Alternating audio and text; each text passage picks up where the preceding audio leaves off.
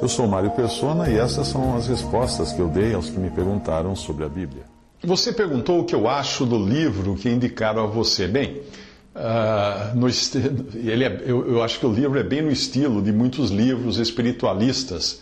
O seu autor alega ter recebido as informações que publicou como sendo verdadeiras através de pessoas inconscientes ou semiconscientes que teriam sido usadas como canais para seres elevados comunicarem sobre o passado, presente e futuro da humanidade.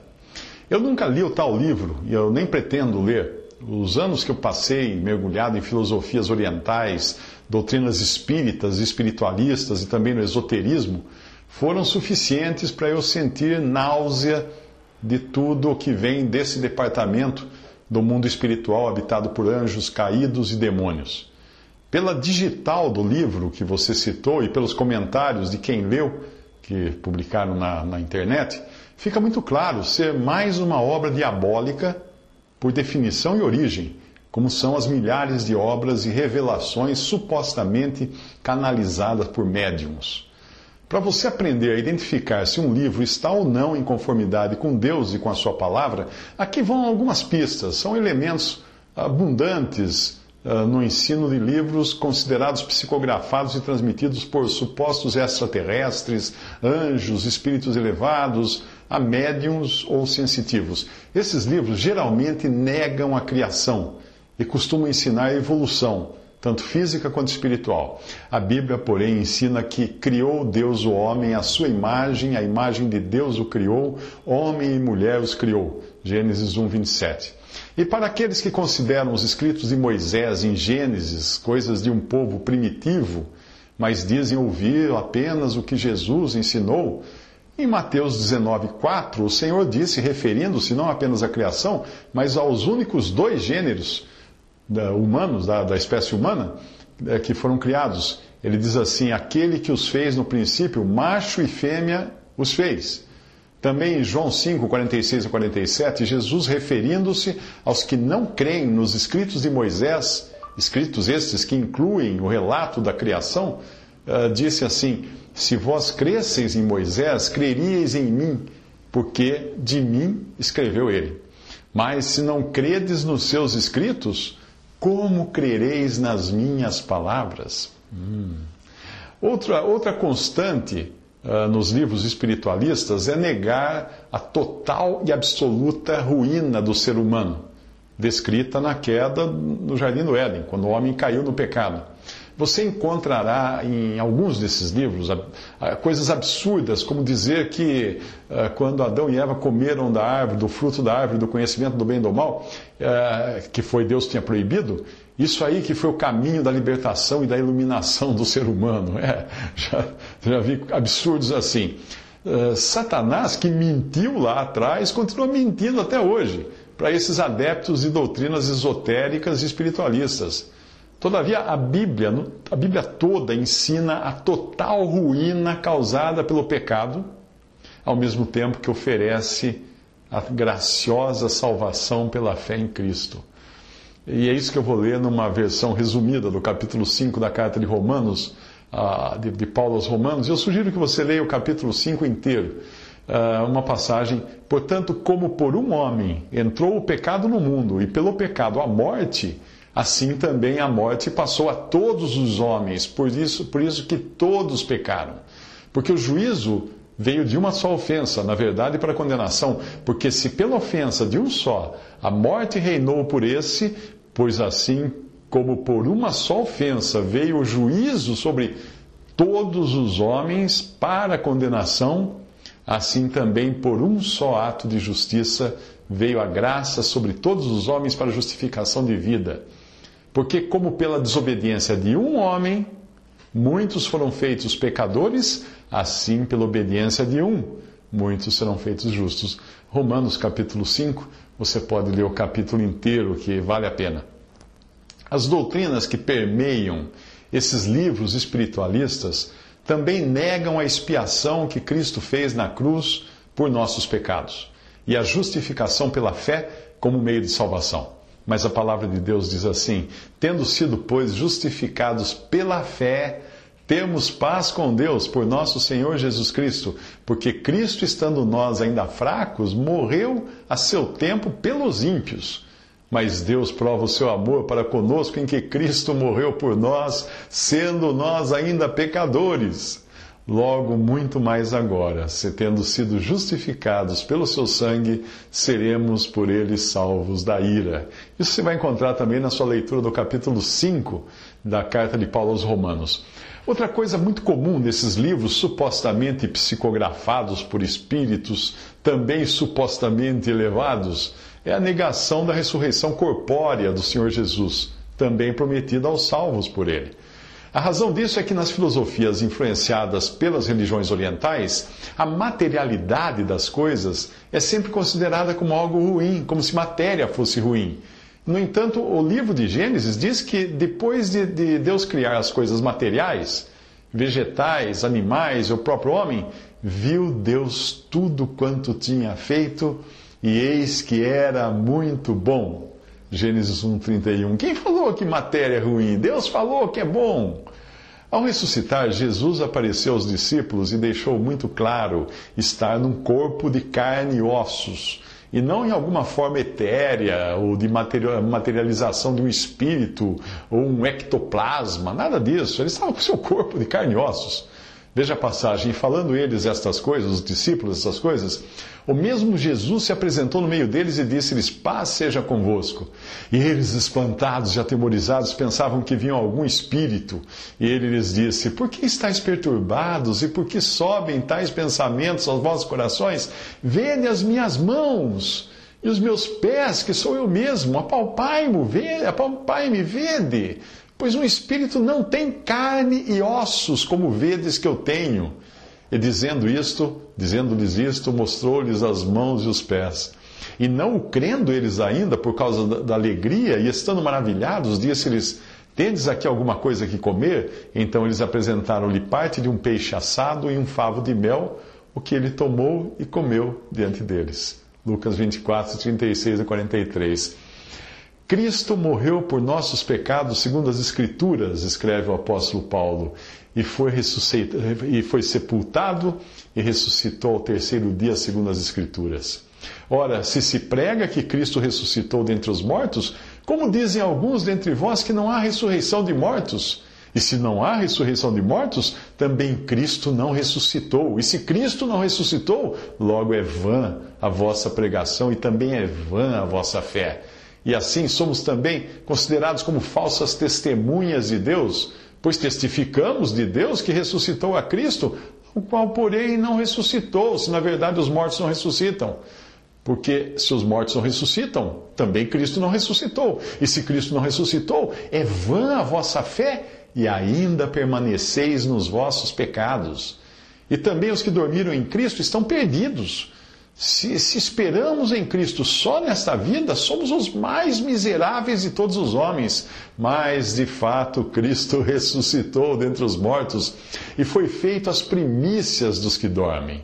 Porque assim como a morte veio por um homem, também a ressurreição dos mortos veio por um homem.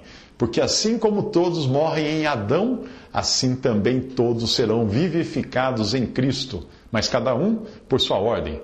Cristo, as primícias depois os que são de Cristo na sua vinda. Isso tudo você encontra lendo o capítulo 1 Coríntios 15, capítulo 15. Leia o capítulo inteiro, eu resumi, peguei apenas algumas passagens, mas leia o capítulo 15 de 1 Coríntios. Outra tônica dos livros espiritualistas, espíritas, esotéricos e etc., é sua insistência em querer julgar a Bíblia.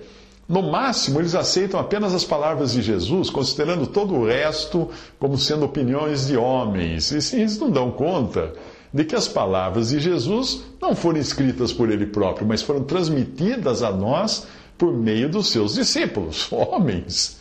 Então, nestes livros, que usam esses livros esotéricos, espiritualistas, etc., que usam o tempo todo citações bíblicas distorcidas para, para amparar as suas ideias, Nesses livros você vai encontrar também afirmações de que a Bíblia foi adulterada, que não está igual aos originais, que a Igreja Católica escondeu os manuscritos e coisas do tipo.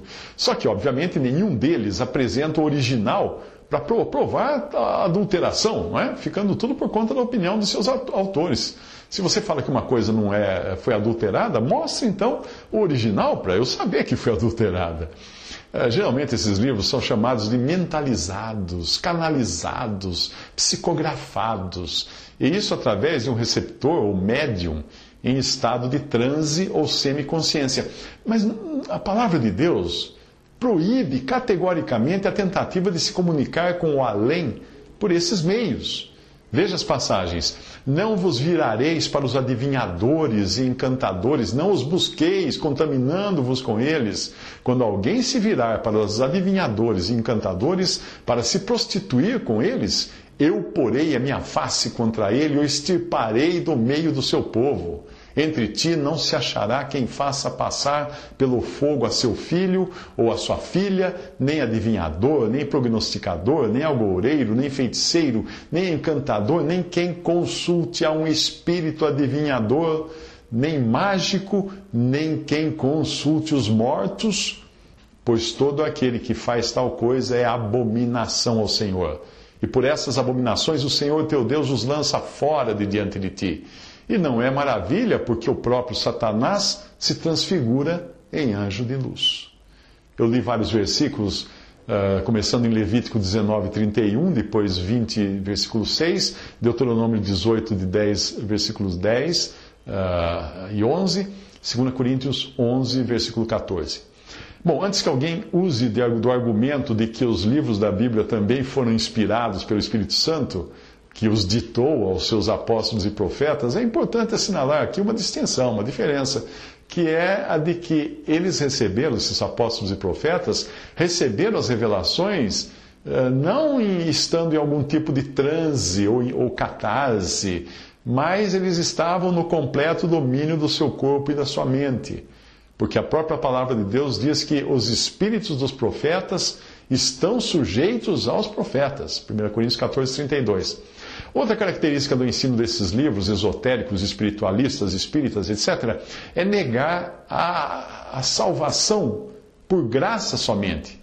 E ele introduzir como meio de salvação as boas obras, experiências místicas, evolução espiritual, reencarnação, cumprimento da lei de Moisés, filiação a alguma organização religiosa, secreta ou não, etc, etc, etc. Enfim, é apontando o homem como meio de salvação de si mesmo o homem se salvando a si mesmo.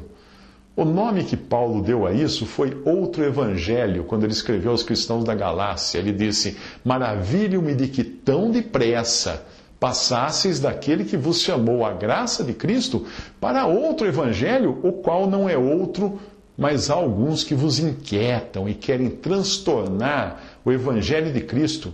Mas ainda que nós, nós mesmos, ou um anjo do céu vos anuncie outro evangelho além do que já vos tenho anunciado, seja anátema, seja maldito.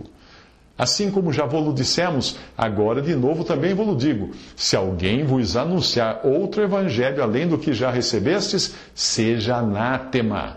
Gálatas 1, de 6 a 9. Aos Efésios, o mesmo apóstolo Paulo escreveu: Porque pela graça sois salvos por meio da fé, e isto não vem de vós é dom de Deus, não vem das obras para que ninguém se glorie. Efésios 2, de 8 a 9.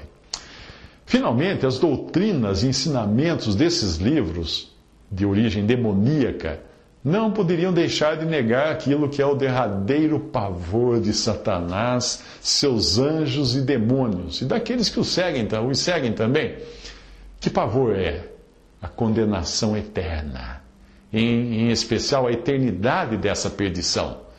Inicialmente criado para Satanás e seus anjos, esse destino eterno de perdição foi estendido aos seres humanos impenitentes. Veja a passagem.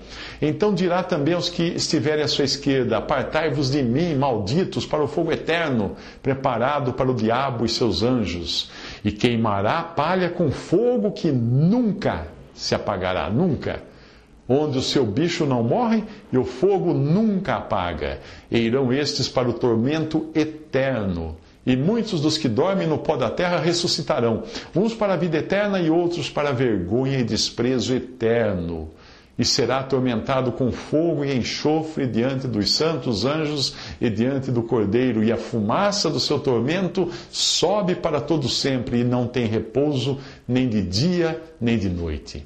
Eu li vários trechos de Mateus 25, 41, Mateus 3, 12, Marcos 9, 44, Mateus 25, 46, Daniel 12, 2 e Apocalipse 14, de 10 ao 11. Bom, eu espero que estas dicas vindas de alguém que já errou muito por esses caminhos do esoterismo, do espiritismo, do espiritualismo, eu espero que essas dicas sirvam para você nem sequer perder o seu tempo com a tentação, às vezes, de dar apenas uma espiadinha no que dizem esses livros.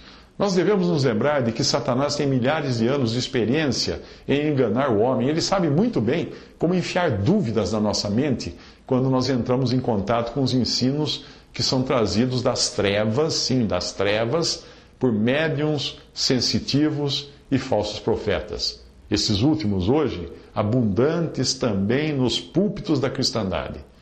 A Bíblia diz: Porque virá tempo em que não suportarão a sã doutrina, mas tendo comichão, coceira nos ouvidos, amontoarão para si doutores conforme as suas próprias concupiscências e desviarão os ouvidos da verdade, voltando às fábulas, dando ouvidos a espíritos enganadores e a doutrinas de demônios, pela hipocrisia de homens que falam mentiras, tendo cauterizada a sua própria consciência.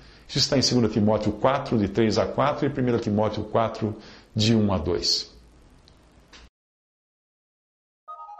Visite respondi.com.br. Visite 3minutos.net.